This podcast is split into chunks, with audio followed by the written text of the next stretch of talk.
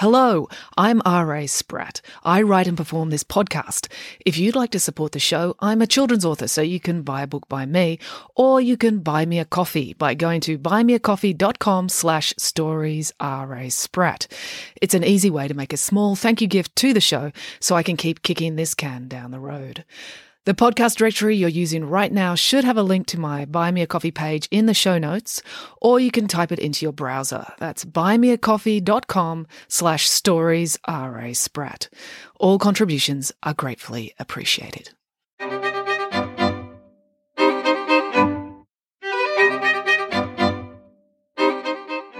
Hello and welcome to Bedtime Stories with me, R.A. Spratt. Okay, so last time on the podcast, the Peski Kids returned home with Dad and Ingrid, only to find Joe's computer on fire up in his bedroom. And there was a dramatic scene where Ingrid threw it out of the window and this flaming computer flew through the air and landed on the lawn. It was pretty cool. Okay, so this time we're going to pick it up with chapter two In Town. Here we go. Early the next morning, Joe, Finn, April, and Pumpkin walked into town. Joe had the money safely tucked in his pocket. You can get a cheap computer for $300, then we can spend the rest of it on something really cool, urged April. Like what? asked Finn. The Currawong shops have a pretty limited range. In fact, the only place in Currawong where you could buy a computer was the post office. Their range consisted of two models, a cheap laptop and a slightly less cheap laptop. We could get a drone, said April, and attach a laser to it. What would we do with a laser wielding drone? asked Finn. Duh, said April scathingly. Program it to shoot intruders, of course. This isn't Star Wars, said Finn. Lasers don't really shoot blasts. I know they can cut into people. Doctors use lasers in eye surgery, said April. So you want to perform eye surgery on intruders, said Finn. That's a good idea, said April. It would give them a nasty shock, wouldn't it? Having a microscopic hole burnt into their cornea. Make them think twice about bugging us. Pumpkin ran on ahead into the town gardens to bite the blooms off a daffodil. The people of Currawong were very proud of the gardens. They were the location of many of the town's eccentric festivals. You should put P- Pumpkin on his lead, said Joe, as they entered through the gate of the picket fence. I can't, said April. Didn't bring it. What? asked Joe. Your dog is a deranged psycho, said Finn. You can't take him down the main street of town off the leash. He'll be fine, said April. These are country people. They're used to animals. They're used to shooting them or sending them to slaughter at an abattoir, said Finn.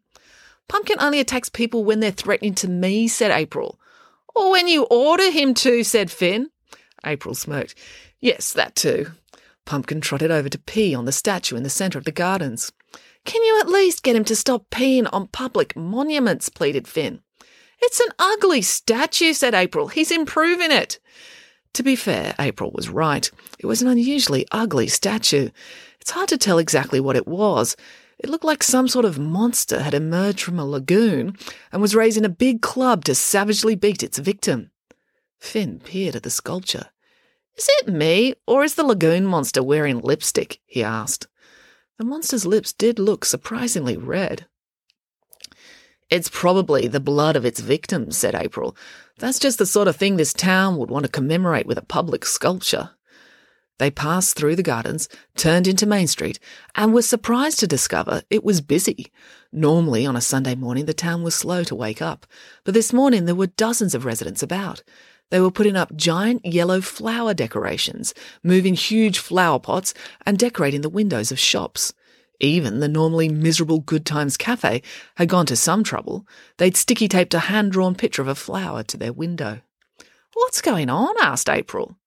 Check it out, said Finn, pointing to Constable Pike on a stepladder halfway down the street. On the opposite side of the road, Mayor Albright was standing on the awning of a shop. They both started pulling on ropes at the same time, and a huge banner was hoisted up off the bitumen of the road until it was drawn across the street. It read, Welcome to Daffodil Day. Not another stupid festival, said April. Well, at least this one doesn't involve insects, said Finn. The town's previous festival had been the annual cockroach races, for more information, see The Peski Kids, The Mystery of the Squashed Cockroach. Suddenly, Pumpkin barked. Arf! What is it, sweetheart? asked April. She scanned the busy street. There were strange people, unusual decorations, power tools being used, any number of things that could have caught her dog's attention. Arf! Arf! Pumpkin barked again, and then he took off. Now, Pumpkin was a small dog, but when he hit top speed, he really moved. His ears flopped up and down, his long hair billowed back in the wind, and his tongue lolled out the side of his mouth. He looked adorable as he shot like a rocket down the footpath. But the Peski Kids were well aware Pumpkin was not adorable. The little dog had spotted a cat in a cat stroller right outside the post office. The cat yowled and hissed as Pumpkin descended at full speed, but Pumpkin could not be intimidated by a rugby full forward, so he was not going to be intimidated by a four kilo cat. He started barking aggressively as he raced the last few metres. Thankfully, cats are generally a sensible species. The cat gave up any attempt to hold its ground, leapt out of the stroller, and fled. Pumpkin close on its heels. Pumpkin, let the kitty cat go, called April. She was running after the two animals. You've just had breakfast. You haven't got room for another meal. The cat apparently decided it wasn't going to outrun the crazed beast, so it took evasive action by running up the nearest telegraph pole. Pumpkin skidded to a halt at the base, barking loudly and pawing at the aged timber. April pulled her jumper off over her head and tied the sleeve cuff to Pumpkin's collar as a makeshift leash.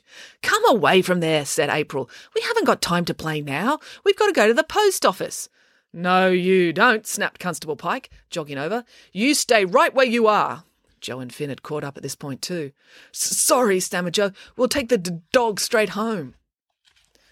Princess Anastasia! wailed a buxom, well dressed older woman, emerging from the post office and seeing her empty cat stroller. My baby! Where are you? Joe pointed to the top of the telegraph pole. The cat hissed. No! cried the woman. What happened? She looked about for some sort of explanation. Her eyes settled on Pumpkin. She gasped. Oh, you wicked dog! April pulled Pumpkin close.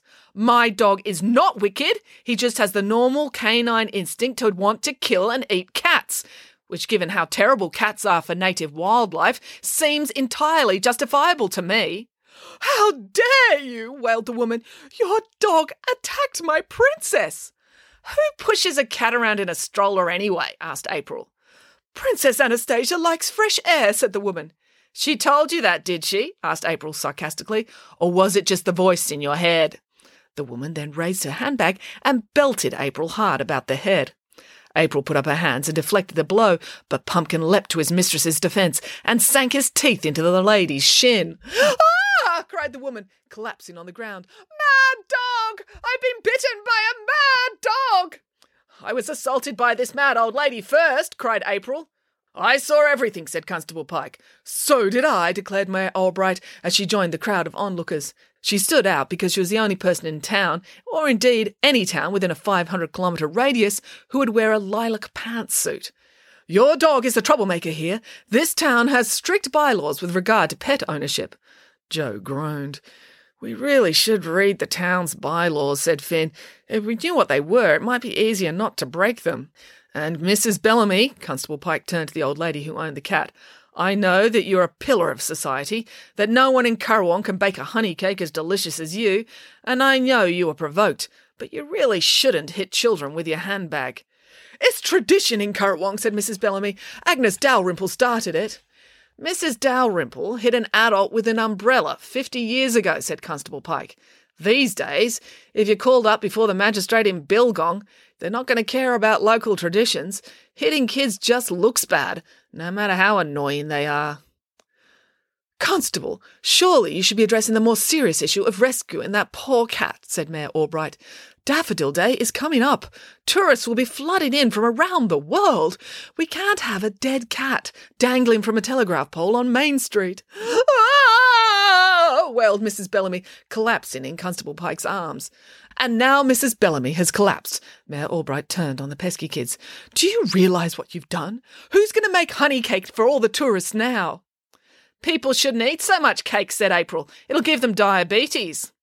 It's all right, said Constable Pike. We'll get Princess Anastasia down from the pole. You do realise that when you repeat that stupid name, you lose all appearance of dignity, said Finn. April snorted. Ha! Constable Pike didn't have much to start with. Constable Pike pulled out his phone and dialed. He waited a few moments, then the other person picked up. Hello, sorry to disturb you. Yes, I'm sorry. I know. I'm just, yeah, I'm sure you do have a lot to muck out with your shovel, but we've got a situation on Main Street. Cat up of telegraph pole. Uh huh. Yeah, uh huh. Oh, thank you. He hung up. Is she coming? asked Mrs. Bellamy, clutching her pearls anxiously. Constable Pike nodded. As soon as she changes out of her welly, she'll be on her way. Who? asked Joe. The cat lady, said Constable Pike. And we'll leave it there. Until next time, goodbye.